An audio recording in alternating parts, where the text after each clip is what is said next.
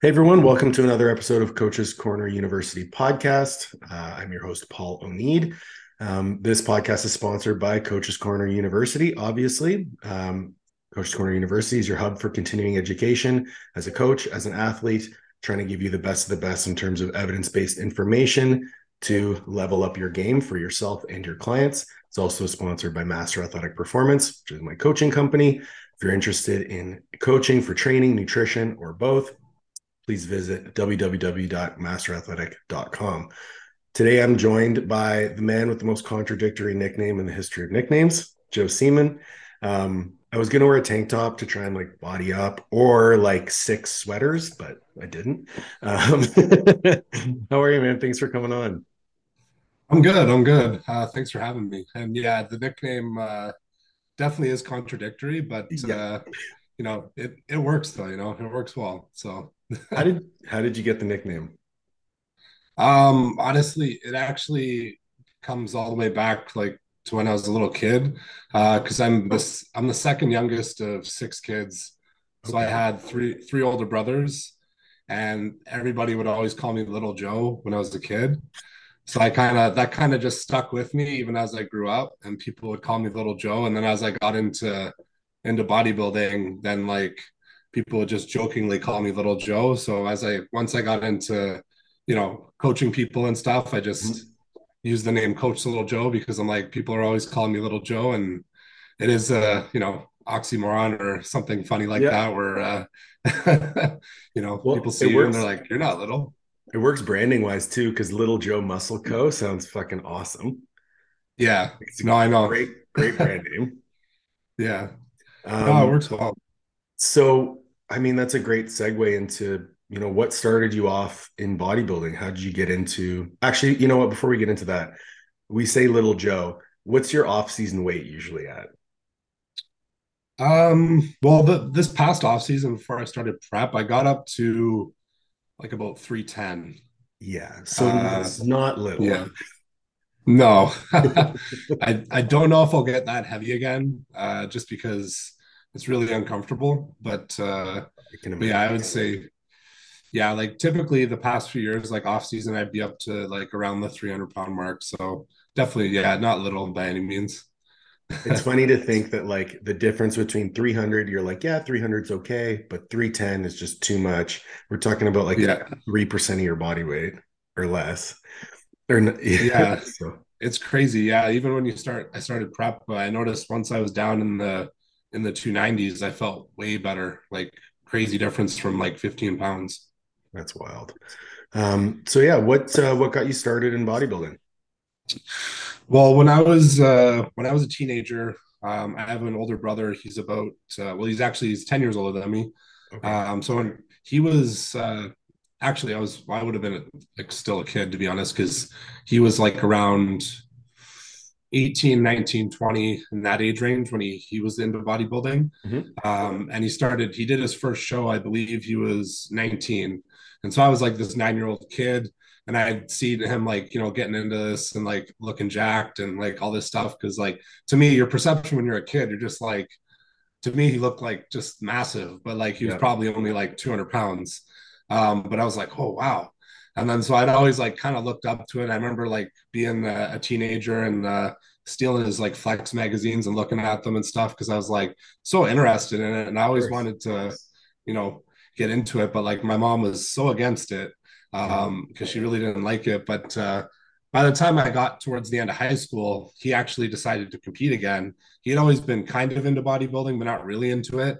And Mhm. so I was 18 and I went to go watch him compete. And I'd been kind of working out at this time, but not like really dedicated to like a bodybuilding type training. Mhm. Um, and so I watched him compete when I was 18. And it was just like one of those things where you're like, wow, I really want to do this. Like I just saw the show and I remember sitting there being like, I want to do this. Like I really want to do this. And so basically what I decided then and there was like, okay, I'm gonna do, you know, I'm gonna ask I asked him for help and I asked like some other people that I knew in the gym just to like get some advice. And then I just started training like 100% like a bodybuilder, trying to eat like five, six meals a day. Um, and it took like that next two years to try and like aim to get ready to be able to compete in a bodybuilding show. Mhm. Um, so basically, Um, I always say like, yeah, like 18 years old is when I was like, okay, I want to be a bodybuilder. I'm going to train like a bodybuilder and then work towards that. Mm-hmm. Um, because before that, actually, before I was 18, um, my mom wouldn't let me have a gym membership. So she didn't want me to go to the gym because she didn't want me to be into bodybuilding like my brother. so I was working out at home with a little bit of like those like old school Weider sand weights that my dad had. Yeah. Um, a little bit in high school, but I didn't really have much else uh, to work with. So I was just kind of, you know, messing around with that. Uh, to try and help me with the sports I was playing at the time. Mm-hmm. Um, so going in the gym, I remember just like the first summer, um, still being 100% natural. I went from I was st- I was pretty big for you know being someone who didn't really go to the gym. I was about 200 pounds. Oh. Um, and then like over the summer, I went up to like I think I was up to 220 in like the first three in like two or three months. But it was like pretty lean too, and it was kind of funny because I'm like, yeah, like I was just eating and training, and that's pretty much all I did because I didn't really, other than a part time job, I wasn't working like uh, like mm. crazy, so I had all the time in the world to to go to the gym and do this. And I and that first uh, few months was like some of the craziest progress I probably made ever in like that short of a time frame. There's so many so many directions you could go down with with all that information. Like number one being I'm always curious is like there's a lot of parallels with everyone's story, right?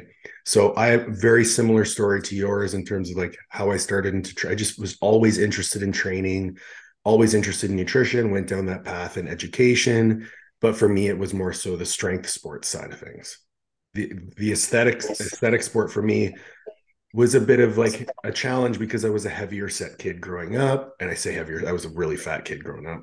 And uh, so the prospect of like being on stage in my underwear was totally off the table. So it's like I still want to train, but like I had a Bowflex, you had your Weider set. I had, you know, my mom was in the gym, but she didn't necessarily want me doing bodybuilding stuff. So, but then you add to it the genetic piece of as soon as you started training, you just exploded. Like that's ridiculous amount of progress to be making naturally in like two months. And I think that brings to itself like the difference between those people that are pros. People want to make excuses of like, oh, they do this or they take this, but it's like, no, they would be pros regardless of what was on the table. And then you add into that the mentality, which we're going to talk about later, and the work ethic that comes with that and now you have this perfect storm of what makes a 270 pound stage physique right yeah and i'm sure you see it in your clients too like the they have these aspirations and you have the ones that take complete ownership over the process and then you have mm-hmm. the ones that aren't able to make that switch. It's very true. Um and i see it very often where it's like you you can kind of tell just by how someone approaches like even the most basic things like just their daily habits nutrition going to the gym like being consistent with those things about how serious they are and like you know what their mindset is like because you know there's the clients like that that i have that are just like robots and they're just like they always train at the same times they always get their meals in they always update you on time etc and then there's the ones where you know they're, they're always i find like the ones that are always talking about their goals more um, usually aren't doing as much as the ones that are just doing what they need to do based on what they told you they want to accomplish. And uh, I find the ones that talk about it more are always the ones uh, that tend to have more excuses as to why they weren't able to accomplish, you know, those like daily habits that they they set forth or you know working towards those goals like the ultimate goal they have of whether it's you know body composition or strength or putting on muscle etc so it's uh, it's very true. Like the mindset has to be there, uh, more so than just uh, you know whether it's genetics or uh, the best guidance you could possibly have. Because if their mindset's not there and the ability to execute it, it's just uh, none of that. Nothing else really matters. I yeah, couldn't agree more. I mean, I've uh, I've had the opportunity over the years to train in in gyms with some of the strongest people in the world. Like when I was started powerlifting more seriously, I was training at a gym here in Ottawa that doesn't exist anymore, Dynamo Barbell. We had three of the top, like three guys who were the top in their weight class in the whole world training the same gym. None of them talked. None of them talked about the things they were going to do or achieve or whatever. They just got to work. And that's one thing like I I observe I like observing people and it's one thing that I've noticed about you when you're in the gym, you're very soft, like you'll say hi to everybody, but you're very soft spoken. You don't necessarily talk about what you're doing. You don't boast about it on social media. You strike me as like a very cerebral type of person. Would I be mistaken there? No, it's it's true. Um, I feel like uh, I feel like that's something I've developed into over the years because mm-hmm. I would say, you know, if you go back to when I was like an 18 year old, 19 year old kid, I uh, like I was never a big time partier or anything, but like mm-hmm. when I went out, if I had any drinks, my shirt would come off. You know what I mean? Like, so I was that guy that was like, hey, look at me, like, you know. Yeah. And I found like the more I matured and the more my physique developed, the less I cared to show it. You know what I mean? Like, because for me, it was more, it's more you're doing it for yourself. So you're like, I don't, I don't care to boast about it. I don't care to, you know, get compliments and things like that. And I honestly like, even though I do it, like I'll do some, you know, post workout posing, whatever it is. If I, I'm sending a check in or just for obviously like some social media content, um, or just or just for myself. Um, but like I honestly hate doing that because like I hate the extra attention if someone sees you and they're just like, "Hey man, like you you look good," and I'm like, "Oh, thanks," because it's just for me, it's uh like I don't do it for the attention. I do it just because you know it's something that I a goal I'm working towards, something I'm passionate about, something I love doing. Mm-hmm. And like the attention aspect is something I could uh I, I don't I don't care for. Like I appreciate when people, you know, uh, you know, they recognize something you've done and like recognize an accomplishment or they recognize, you know, the work you're doing, but um I, I don't do it for that reason, if that makes sense. It it totally makes sense. And and like as a compliment to you, like I I see it. I see that sort you are what you just said is represented fully in the outward portrayal of what you're doing.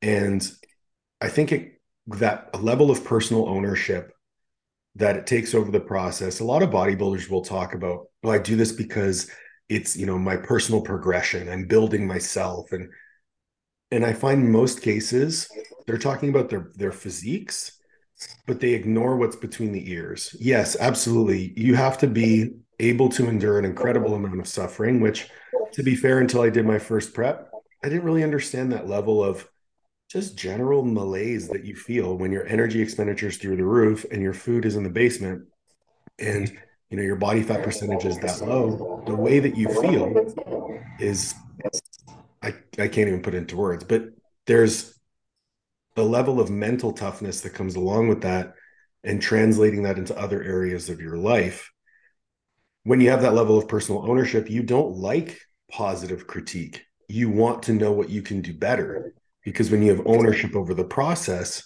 now you can get to that next level of progression. She's like okay i did this. My kpis were the were the physique um, assessment that i got from the judges.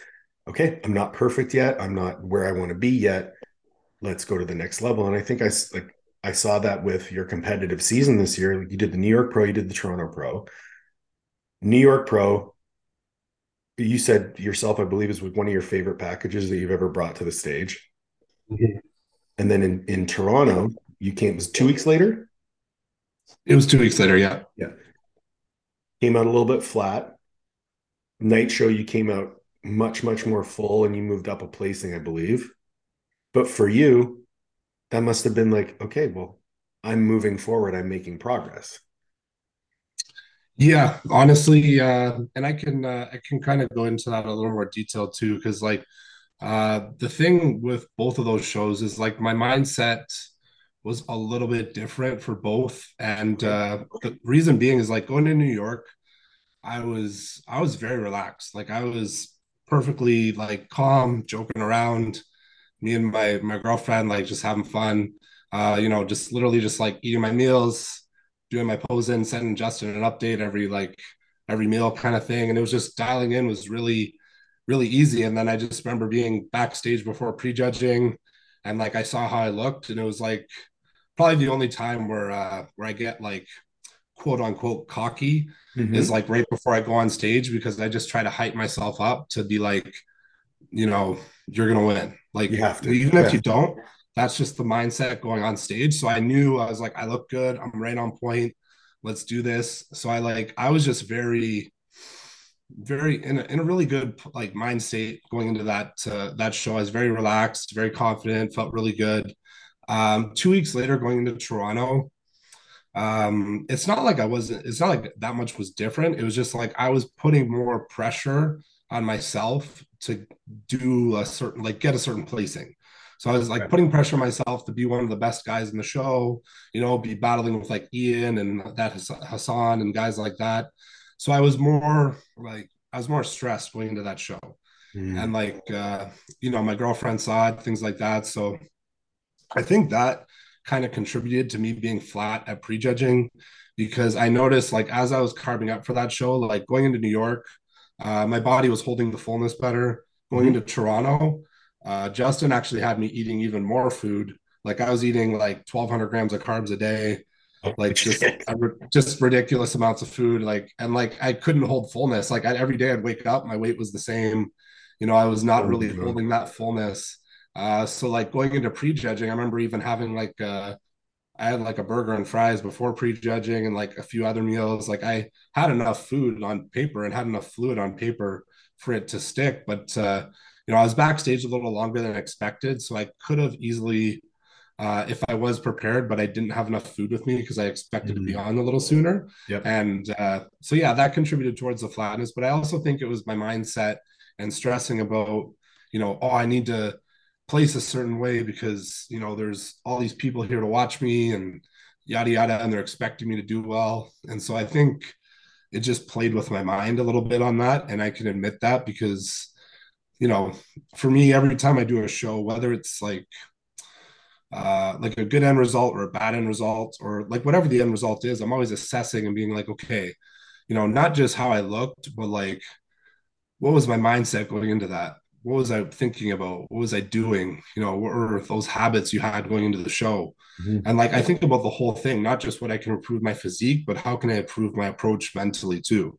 Because I feel like that is a very big factor going into shows because like the way you're thinking and the way you're stressing about something and like all these other things um, play a very big role in how your physique's going to look when you get on stage. So um, for me, going into Toronto, it was just like I was just too worried about that end result instead of embracing the process and just enjoying it like I should.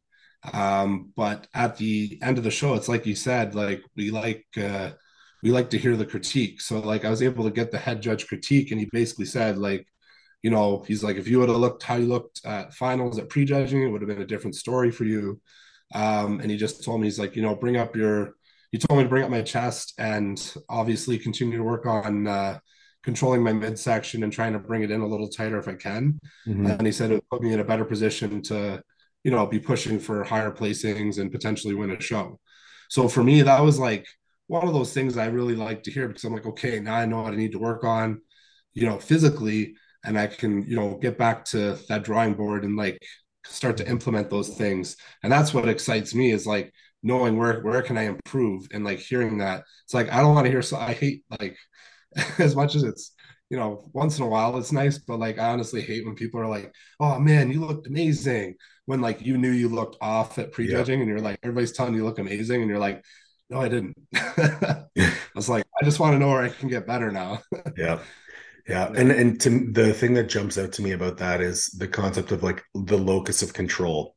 So when you take an internal locus of control and focus on what you have within your power, within your circle of influence, is your mindset, is the you know the embracing of the process, and you went from this internal locus of control for New York to this external locus of control to you know placing your idea of success on something external to you that you can't you have no control over. Mm-hmm. It completely changes the way you know your physiology reacts because that stress level is higher but then as soon as that show was done you realized it you returned to that internal locus of control and you said okay i know exactly what my process has to be. If i take care of that process i'm going to set myself up to be better in the future. And i think that like that's a great lesson to whether people are competing or whether they're just pursuing their own level of personal excellence with a weight loss or a strength strength block or, or muscle gain block. If you have control over everything including what's between your ears the end result takes care of itself because correct me if I'm wrong, you are a pro and the placings matter, but if you place well and look poor compared to what you would like to look like, I don't think it means as much to you.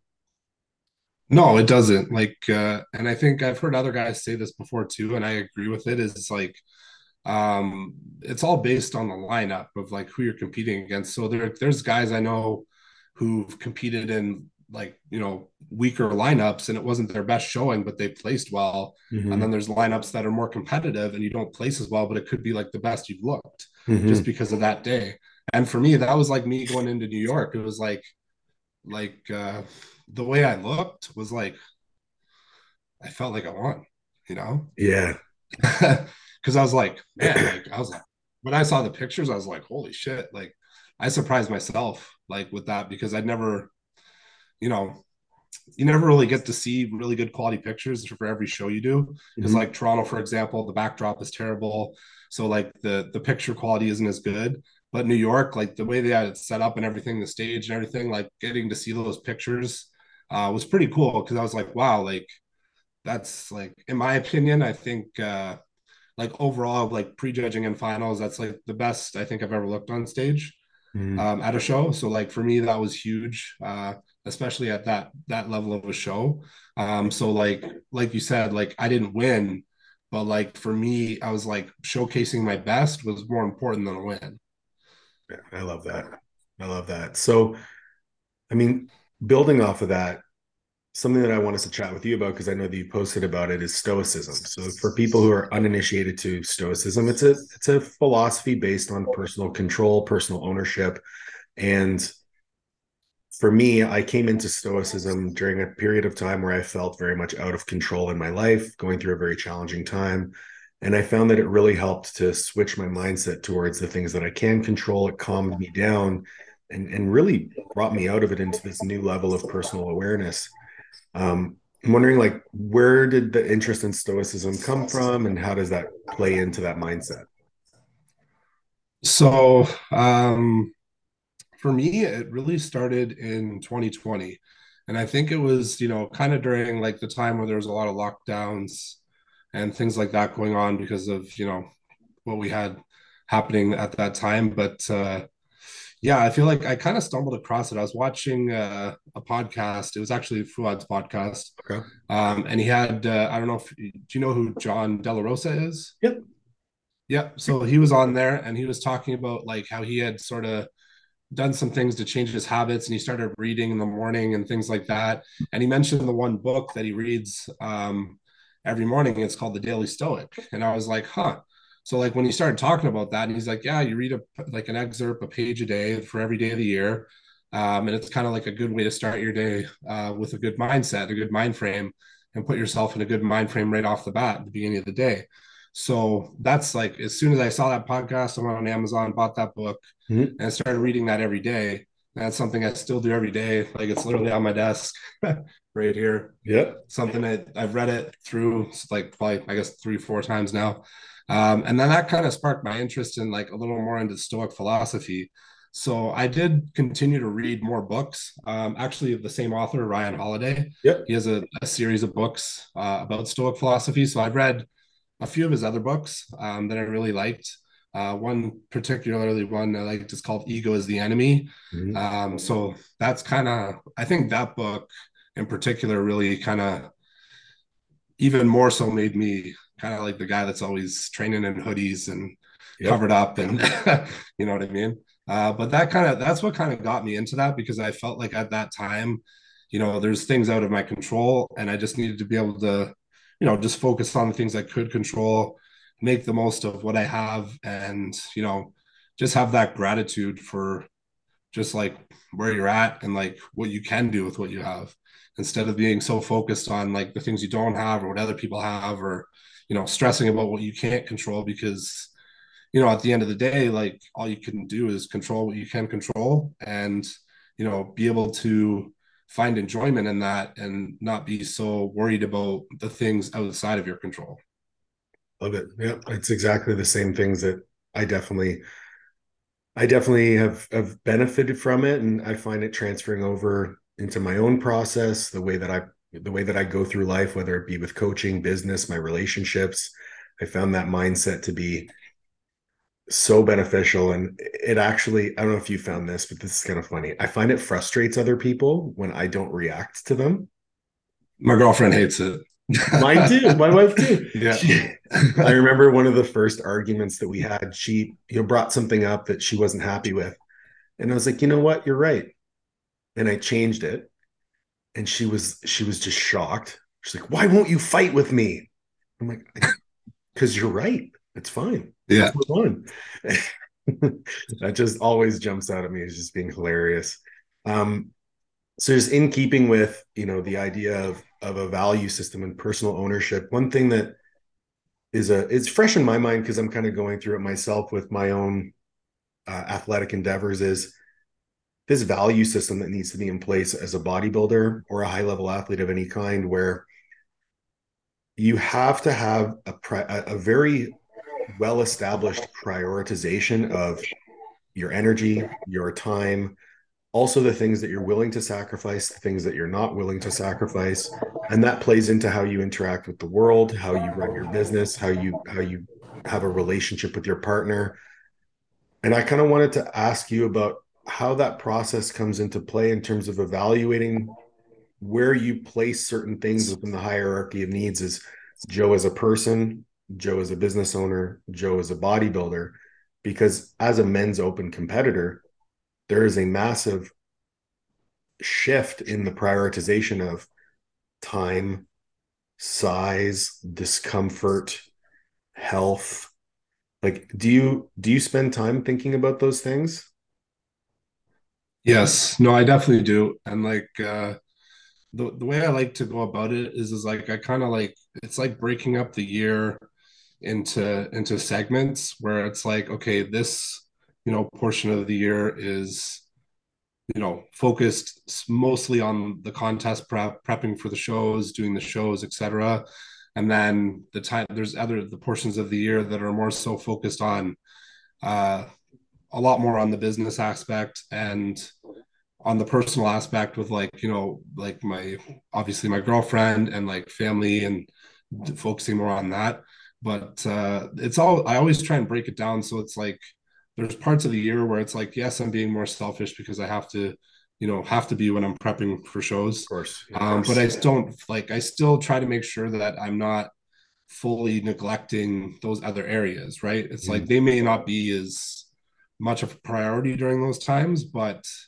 um it's still something that I uh, will give time to as much as I can but it's uh it is it is challenging to do honestly like and i feel bad at times because i'm like you know you feel like man i'm all i'm doing is like literally like a robot like i have my day planned and it's like even my girlfriend was saying this like uh because i used to i feel like yeah i used to be less busy i guess you could say if that mm-hmm. makes like that's yeah. even a thing um and i used to always like take a nap every day kind of thing. Mm-hmm. And then she noticed, she's just like, man, she's like, you're not taking naps anymore. I was just like, I just like, cause I'm just trying to take advantage of the day, I guess, if that makes, you know what I mean? Yeah, for sure. And it's like, it's not like I don't want to, it's just like, I want to make sure I can do more, uh, whether it's, you know, for my business, you know, for my personal life and just like, you know, especially after a show, I'm like, I want to be like kind of giving back to those areas that I neglected more, you know, and like making up for it in a sense because you know it's like you only have so much time in your life with you know those people or to do those things. So it's like i'm like i can lose a little bit of sleep or lose that nap to like you know make sure i have that time to know get my business done during the day. And then in the evening me and my girlfriend you know we can watch something on netflix. We can go you know do something you know take the dog out whatever it is. Um, just little things like that that uh, you know they go a long way. So and for me i feel like i always need that um, for myself too, like because it kind of shows that you're not just a robot, like always, you know, training and eating and blah blah blah and doing all that stuff. Because um, it gives you that kind of like like release almost, where it's like you can just be a human, feel like you're normal, so to speak. Um, and like, yeah, so that's kind of what I try to do. I try to have like parts of the year that I've planned out where it's like more focused on different things Mm-hmm. Um, and like it's never there's never one area that's like, okay, I'm fully neglecting this. It's just more like, okay, the percentage of um, effort in this area is increased now, and then this one's increased during these months, and so on and so forth throughout the year. And sometimes it fluctuates. Like if I, for example, decided like, oh, I want to do another show in the fall, then it's like, okay, like I have to kind of go over that again and kind of reassess things and change it up a bit. But uh, yeah, I always try and keep uh, as much as possible have like that uh, yearly balance, I guess you could say, mm-hmm. between those areas um, because like I never want to be like you know fully consumed by one thing. Yeah, I, I totally get that, and I I think of it as similar similar in a way. It's like there's seasons to everything. There's seasons to focus on your business. There's seasons to focus on your relationship and really build that. And and I feel like then at other points those things are on maintenance while you focus on other things. Um, mm-hmm. Um, and I think that's really important for people to realize that the idea of balance, in my opinion, in an acute sense, like in the moment, there is no such thing as balance. If you want to do something great, you have to be unbalanced. But those periods of imbalance in one area need to be compensated for in other areas. So if there's points where I'm really focused on my business, it's not the time to be prepping for a show. Yeah. The time where I'm prepping for a show, it's not the time to build my business. Um, I've taken an approach with my relationship that I prioritize it at, at all times because just things that have happened in life, like my relationship is probably the it, it is the top priority for me. So even when Liv is prepping for a show or I'm prepping for a show, we always plan date nights or activities or or time during the day where we can actually spend quality time. And that's been a phenomenal thing. And I mean, having an understanding partner like you're your girlfriend used to compete as well, did she not? Or does she still compete? Everybody thinks she competes, but she's never competed. Uh, oh, she's just a genetic freak. Um, yeah, no, she doesn't compete, and that's honestly something that I like because, like, um, I, I in the past I have dated like competitors uh, mm-hmm. in like years past, but uh, I find I, I I like being with someone who you know they like to work out they like to go to the gym but it's like they're not you know trying to take it to that level mm-hmm. and the reason being is just because like i i like to have someone who's gonna you know they're gonna be able to get me to do different things other than just like bodybuilding right yep. and it's like for me it opens me up to like more more in life and like that's why you know we get along well because like uh you know we can go places that i would never go mm-hmm. unless like she wanted to go there, you know, like whether it's a, a, vacation or a restaurant or, you know, even like going to like somewhere like Nordik or something, you know what I mean? Like it's mm-hmm. uh, kind of opens me up to do more other than just bodybuilding. Um, so that's why, that's why yeah, everyone thinks she competes like just because she's like kind of, she has pretty good genetics and like she honestly doesn't, she barely trains upper body and has shoulders better than most people. Um, well, I I assume that because I I feel like the when we were at, at um, Lena's birthday party, you guys met at a show. No, uh, we met on Tinder. Oh, Tinderella. yeah. oh, there you go. I well, I'm just thinking like as you were talking, I'm like, yep, that for me, that's that's Liv. And I feel like you and I are very similar in that regard. We're like, I'm never gonna say no if it's proposed to me, but I'm not gonna be the one to to propose doing stuff. Yeah. So like it's like, hey, do you want to do this? Sure. Or if she asks me, what do you want to do? I'm like, eh, whatever, I'm fine. yeah, literally. I always um, let her pick. yeah. Oh, always. Lesson to the men out there: let your wives and girlfriends pick what you're doing. Um, yeah, exactly.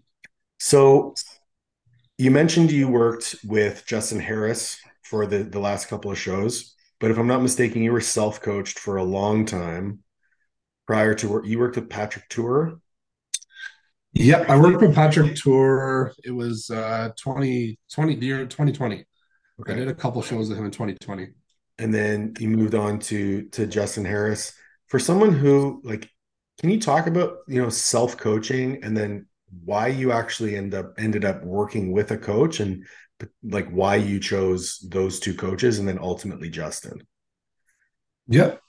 Um so I'll go back all the way to like when I actually won my pro card in 2019. So mm-hmm. that year, I remember uh, I started a prep with a coach. Um, and then I decided as the prep was going on um, that I just wanted to kind of take over myself.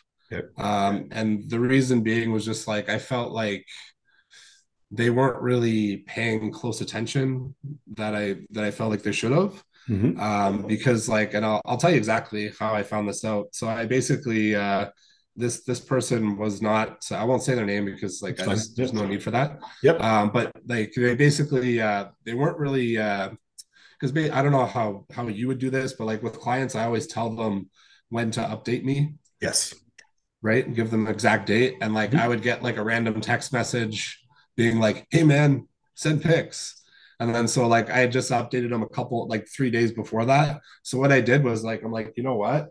I was like, I'll just send him the same pictures just to see if he's paying attention. So I sent him the exact same pictures, and like I got a response like, "Oh, crazy changes, man!" Blah blah blah blah blah, and I'm like, "Okay, he's not paying attention." I was like, so wow. I just decided right there. I was like, okay, I'm just going to take over, and I had paid him for the whole prep, mm-hmm. and I told him I was just like, look, I was like, I think I just want to take over myself. You know, no hard feelings. I'm like, and like he was really upset about it but i was like well like i was like i'm not asking for my money back i'm like it's nothing like that i was like i'm just going to take over myself so i took over i think roughly like eight weeks out of the show fully um, and then just finished the prep myself and you know I ended up winning my pro card and everything and then uh, you know the following year we obviously had everything all that craziness happen um, so then i decided i remember i was like 10 weeks out of doing uh, the Cali Pro. And like I had seen uh, a few people that I knew, like Ian and uh, James Hollingshead, working with Patrick Tuor, saying a lot of good things. And like I liked his approach because I feel like he was like almost very stoic about what he does. Mm-hmm. Like he's like kind of like uh, you know what I mean? Like he's just one of those guys where it's like he's uh like he's always very like it comes across very calm and he's always asking you like you know he's like asking you how you're doing hope you're doing well kind of thing like very uh you know, kind of reminded me of myself in a bit the way he was, okay. the way he talked and everything. Um, but I also just like I found like his approach was very. uh It seemed at the time it was very like you know he was paying attention because he wanted me to update him every single day. So oh, like. I was like, whoa. I was like, yeah, exactly. I was like, oh wow. Um, so it's like updating him every day, and like it was, you know, just forced you to be like really on point with everything because like mm-hmm. he's looking at you every day. So it's like you know you can't fuck up. Yep. Um, so I did two shows with them that year, and actually both of the preps went well. Um, you know, I think you know it was my first season as a pro, so obviously like you know you can get easily overlooked, whatever. But uh, both those preps went well, and then uh, we did a bit of an off season together, which I you know found went well as too. It was just like once uh, once I was about to start contest prep because I took a brief break from working with them just because I was in the process of uh, I was moving and I had some things going on. So I took about a month or two off. Mm-hmm. And then I came back uh, for the contest prep. And I just, at that time, I think he had gotten really popular and uh, he hadn't, uh, he had like a crazy amount of clients. So like I remember I started updating him and like it was just different. Like he was like, I could tell he wasn't really paying attention because he would say like, he was just saying things where I'm just like, what? Like, I'm like, like, you know, that doesn't make any sense. I'm like, you just said this last time, you're saying this this time. Um, so anyways, like I, uh, after a few weeks in, I just decided to take over myself because I was prepping for the, the Arnold's UK. So I was around 12 weeks out and I just decided I'm going to do this myself, prep myself. Um, and like I did, I ended up doing three shows that year, which I just prepped myself for. Yep. Um, finishing off with the Toronto Pro where I ended up placing third. So wow. all of 20, yeah, all of 2021, I prepped myself. 2022, I also prepped myself, but I only did the one show and ended up coming in off mainly because um, I didn't give myself enough of a break between contest preps from the year before. Gotcha. And just so like it affected me both physically and mentally. So that kind of translated into probably my worst showing since I've been a pro. And that one's like one I definitely uh, it's like you want to forget it, but you don't at the same time because you want to remind yourself, like, I never want to look like that again. For sure. Um, so after that, I uh, I ended up like becoming uh, for a period of time. I was like a official part of First Attachment.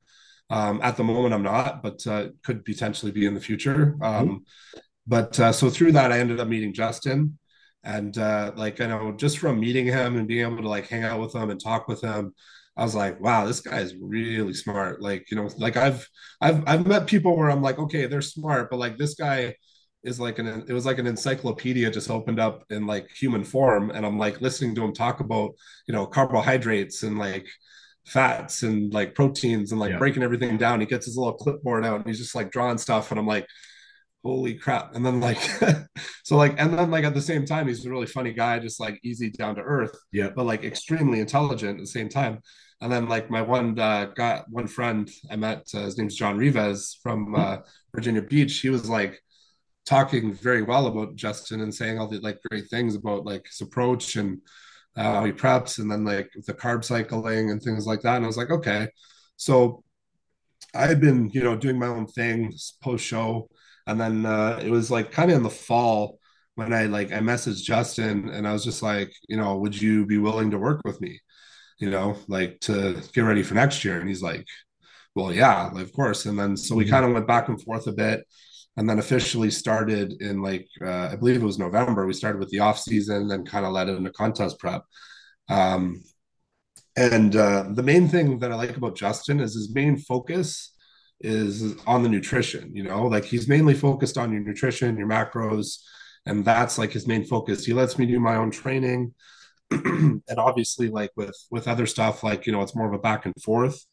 Um, but uh, he definitely like showed me like how like uh, intelligent he is just by like the changes he would make because like i've you know worked with other coaches and i could just tell you this much like i've never peaked that well for a show mm-hmm. so like that like i feel like doing new york and like how well we peaked just like proved to me that like he's probably he's honestly one of the most underrated coaches out there like in comparison to some of the big guru names. Mm-hmm. Um, because like I was like, you know, I work with Patrick Tuor and you know, there's other coaches out there like on that level that are more well known. But uh yeah, Justin, like the carb cycling approach, uh, and like the way he is able to just tweak things and like look at you and like tweak like, oh, 25 more grams of carbs there, or like something like that. Like very simple. It's just like it's very impressive to be honest. And like I I definitely learned I've learned a lot working with him. And I just think like his approach and just like his personality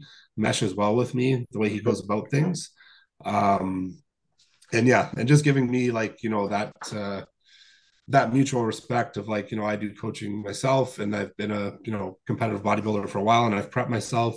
So like having that ability to like kind of do some things myself but then like you know making sure i run things by him or we go back and forth. I like that a lot because it's more of a, a team effort than a okay you do this because i said so. Yep. Um, which works really well with me uh, at this point in my career. So yeah like uh, i think uh, linking up with justin was probably one of the best things for me. And uh, i just i knew going into this year i was like i did want to have someone to guide me. So I was just kind of looking for that right fit and like, you know, uh, I think it just kind of lined up, just like meeting Justin and uh, you know learning you know learning more about him and you know getting that uh, getting that started. I love that. I think it's like I, I got introduced to Justin through his work in the powerlifting world with Dave Tate through like T Nation, like way, way back in the day. And I I can attest to the intelligence behind it. And you can tell he's an engineer based on like how he talks about yeah. you know metabolism and things like that. So i'm wondering how you know you mentioned you're a coach coach little joe um, and we'll have all the links to, to your stuff in the show notes for sure. But how did when did you start coaching? And and maybe a little bit on how work you mentioned a number of times how the personality of that coach influences the results that you got with them right? Like the way they interacted with you and I'm wondering, you know, with starting your coaching business and building that, it almost seems like the things that you prioritize as an athlete, making sure that you felt taken care of by your coach, you're bringing that over to your athletes. Yeah, like uh, so basically, uh, I got started uh, with coaching I would say for for like actually got started, it would have been about seven years ago. No, actually, yep. sorry, eight eight years eight years ago. Um, when I was around, I was about twenty three. Um, so I had previously just been personal training for about three years. um, and I had been competing uh, as in a body as a bodybuilder for about three years, and it was one of those things where it's like I I was interested in it and I wanted to do it, but it was kind of like it was like gravitating towards me even more so than I was towards it, if that makes sense. Because mm-hmm. I had mm-hmm. people coming to me asking me for help, asking me if I could help them, guide them in like a bodybuilding direction, whether it was to compete or grow or whatever it was. And I was like, okay. At the time, I was just actually moving to like the Ottawa area. I used to live in the GTA mm-hmm. um, because like I was I was dating somebody out here, and so I was like, okay, I'm going to move out there and like before i moved here i was working at a good life you know doing the good life thing. Mm-hmm. and like i knew i wanted to get out of that because i didn't really enjoy it. It wasn't like the you know working long hours and you know the way they operate in corporate fitness really wasn't for me. For sure. And i knew i wanted to branch out on my own and do my own thing. So i was like okay like you know what i'm gonna do? I'm like i'm gonna as soon as i move i'm gonna quit. And i'm literally just gonna try and uh, start building up like clients that are online. And so I just kind of like literally did a, you know, okay, bye to the the fitness, like life fitness. And I just as soon as I moved out here, I just started kind of like promoting uh the coaching thing and like trying to build upon that. And obviously, like at first it kind of it was tough, you know, like I have like uh, you know, I like I went to school for fitness and health promotion. I took that diploma and everything. Um, so I had a background, you know, in that, and like plus with my competing experience, and like other courses I'd taken along the way. So I was like, I was like, I felt like I had enough to to help other people, but uh, like even when I started, it was like it wasn't enough to like live off of. So I was like working, you know, at a supplement store and like doing other things to like try and like you know build that up. And it took me a few years to get to the point where I was like, okay, like this is actually like a full time thing now because I think by the time I was about 25, 26 is when I was like, okay, like, you know, I can actually live, make a living off of this. Mm-hmm. Um, and then from there, I just like continued to try and develop it and develop myself. And like, you know, I'm always trying to, to learn more, whether it's through uh, coaches I've worked with or courses I take um, and things like that. And like, I'm always trying to improve that. So it's like, like my goal basically at this point is like, I don't want to just be like, uh, oh, he coaches bodybuilders. I like I want to be able to coach, you know,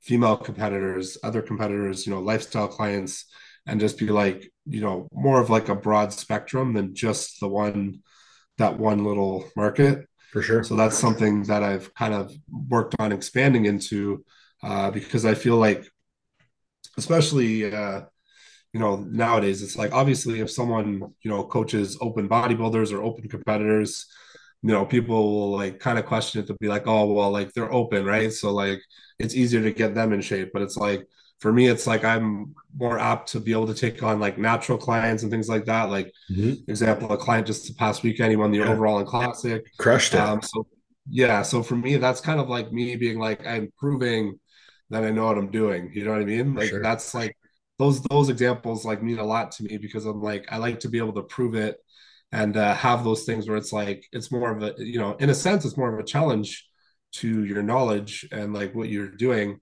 And it showcases it even more to you know to everybody.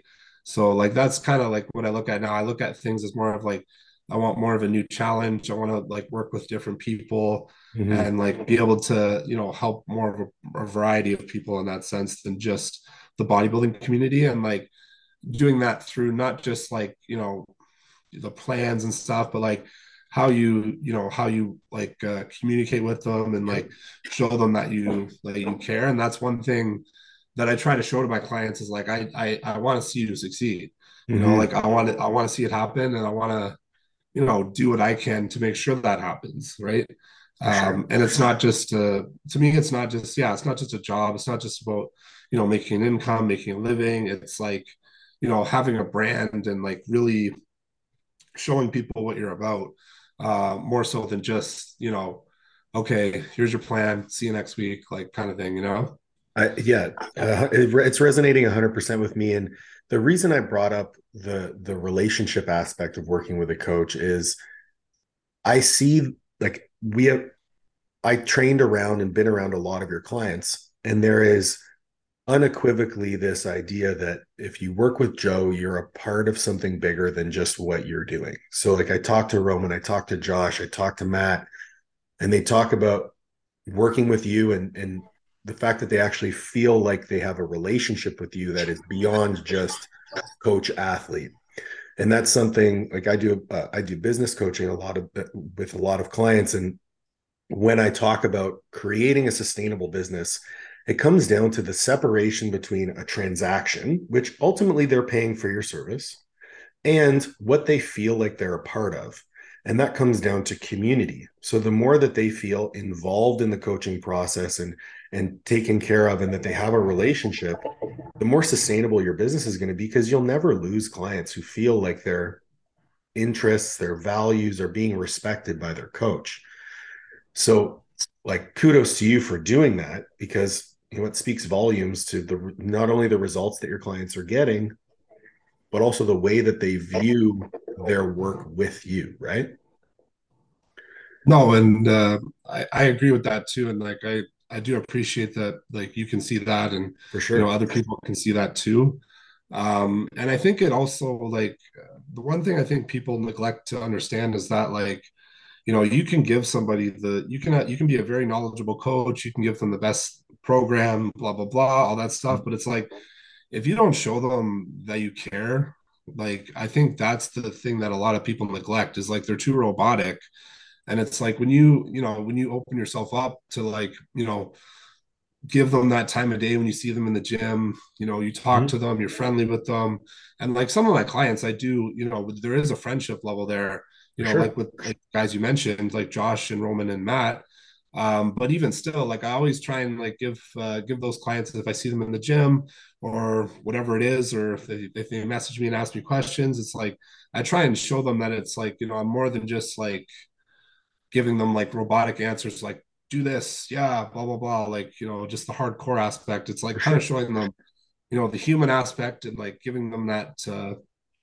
that part too because i think that contributes to them getting better results because they're more like you said it's like they feel like they're part of a community mm-hmm. and they're not just you know oh i'm paying this guy to like give me my diet and training and blah blah blah you know it's For like sure. they feel like they're part of something bigger and i think that motivates them to you know want to want to do it even more oh without question and and it motivates them to just keep working with you as well like exactly. the best the i mean the best way to run a business is to never lose clients so if you have yeah.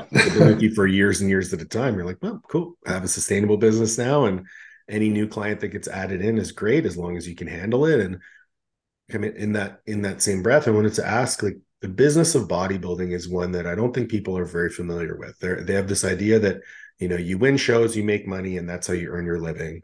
But there's supplement contracts, and you know uh, now there's I mean there's sponsorships for almost everything now. Um, but it seems like you yourself you you haven't necessarily been attached to a supplement sponsor but you you seem to really like paved your own way for this. Like how do you balance that? How do you balance you know earning a living as a coach but also pursuing bodybuilding at the professional level? Honestly um i think they they kind of go hand in hand. Excuse me. Okay. um because like for me like i've always like you know the more the more the longer sorry the longer i've done this the more i've cared less and less about being associated with like companies and sponsors and things like that. And the reason being is because those things are very short lived like mind you if i had a company come to me and they offered me a very nice like contract in regards to like there's a salary involved things like that i would you know as long as the the stipulations i was looking for were met i'd probably agree to do it Mm-hmm. But for me, like I would look at that as like, okay, like whatever that money is that they're giving me, that's just money I'm gonna take and invest for my future when I'm done bodybuilding. I don't, I'm not gonna use it right now. You know what I mean? Sure. Yeah. And the reason I'm the reason I care more about like the coaching aspect than like trying to get all these sponsors and stuff like that is because like that's another those are like other jobs that I have to do right now that are not going to benefit me 10 years down the road 20 years down the road etc mm-hmm. but like my coaching business and focusing on that and building that is what's going to benefit me when i'm done competing as a bodybuilder and i've established that and like kind of been able to build upon that and have that you know niche market or be known as you know the coach for you know bodybuilding and whatever else. Mm-hmm. Um, so that that's why I've put more emphasis into that than to trying to work with companies uh, while I'm competing myself. But uh, I find being able to balance it. Um, I don't find it very as difficult because like I'm very like very organized with my day. Like I always like set up a day plan and I make sure like this time of day is you know scheduled just for like client updates. This time of day is my training. Mm-hmm. This time of day is like you know I'm whether it's like you're making food or whatever the case might be um, and then like your meals throughout the day and like i always have that schedule so i find it pretty easy to balance at this point because i've been doing it for a while and i have that good sequence of like a consistent routine um, from like morning to morning to night and uh, yeah so for myself i find the being able to balance the two uh, it's uh, not usually an issue i actually found it was easier when i was in prep because my day had to be yeah. so much more regimented. I had to do my cardio at this time. I had to train at this time. So then fitting in my work inside of that almost became easier. And then you add to that the fact that you can't sleep anymore. You got more hours. yeah. you got all was so productive. yeah. um, so I want to ask what's next for you, both as a professional in your business? Like, what are you looking forward to in the next little bit? Um, well, right now I'm giving my, you know, I'm giving my body a bit of a break from contest prep.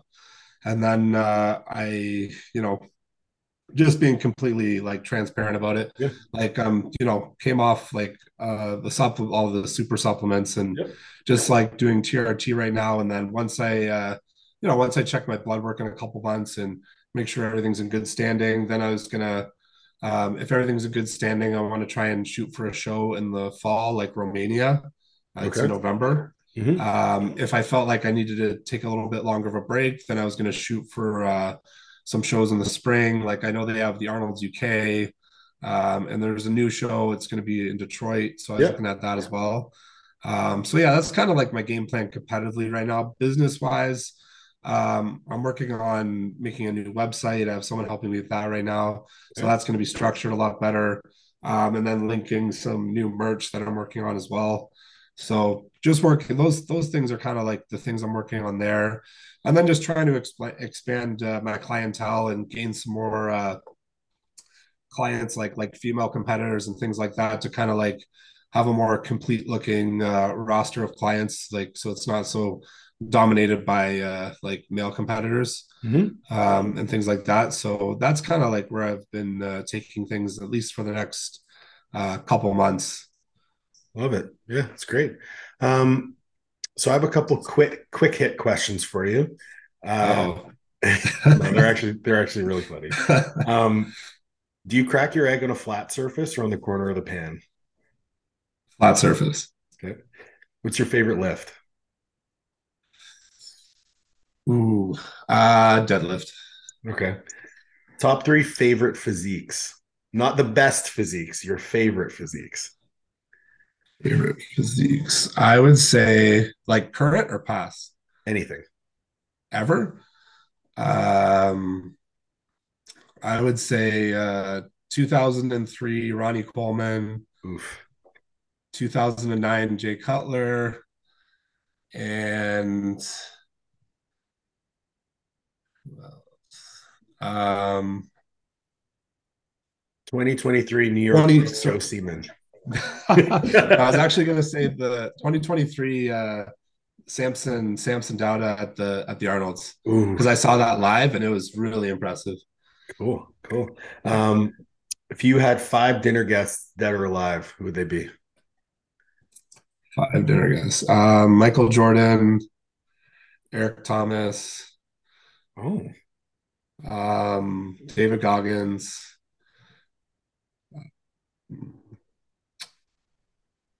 Why can't I remember his name now? I literally saw him live. Uh, Jordan Peterson. Jordan Peterson.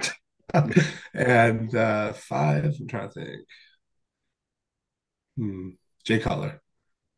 Love it. Um, who's another coach that you think I should interview? But the stipulation is you have to get them to come on my podcast. Oof. Um, can I say Justin? Yeah, sure. Yeah. I think you should interview Justin. I definitely I think I should interview Justin. I, th- I think I think either of us could get him to come on. okay. All right, dude. Thank you so much for chatting with me today.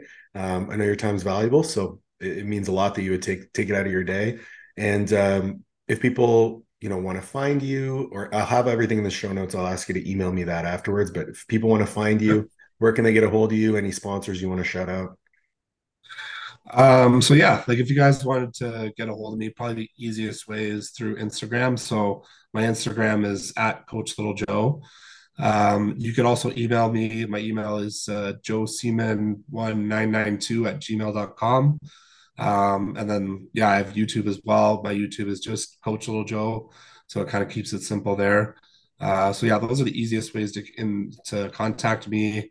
Uh, the only direct sponsor I have right now is uh, with Liquid Sunrays. So if you guys are looking for any tanning products or to get your tans done for shows, uh, I recommend Liquid Sunrays.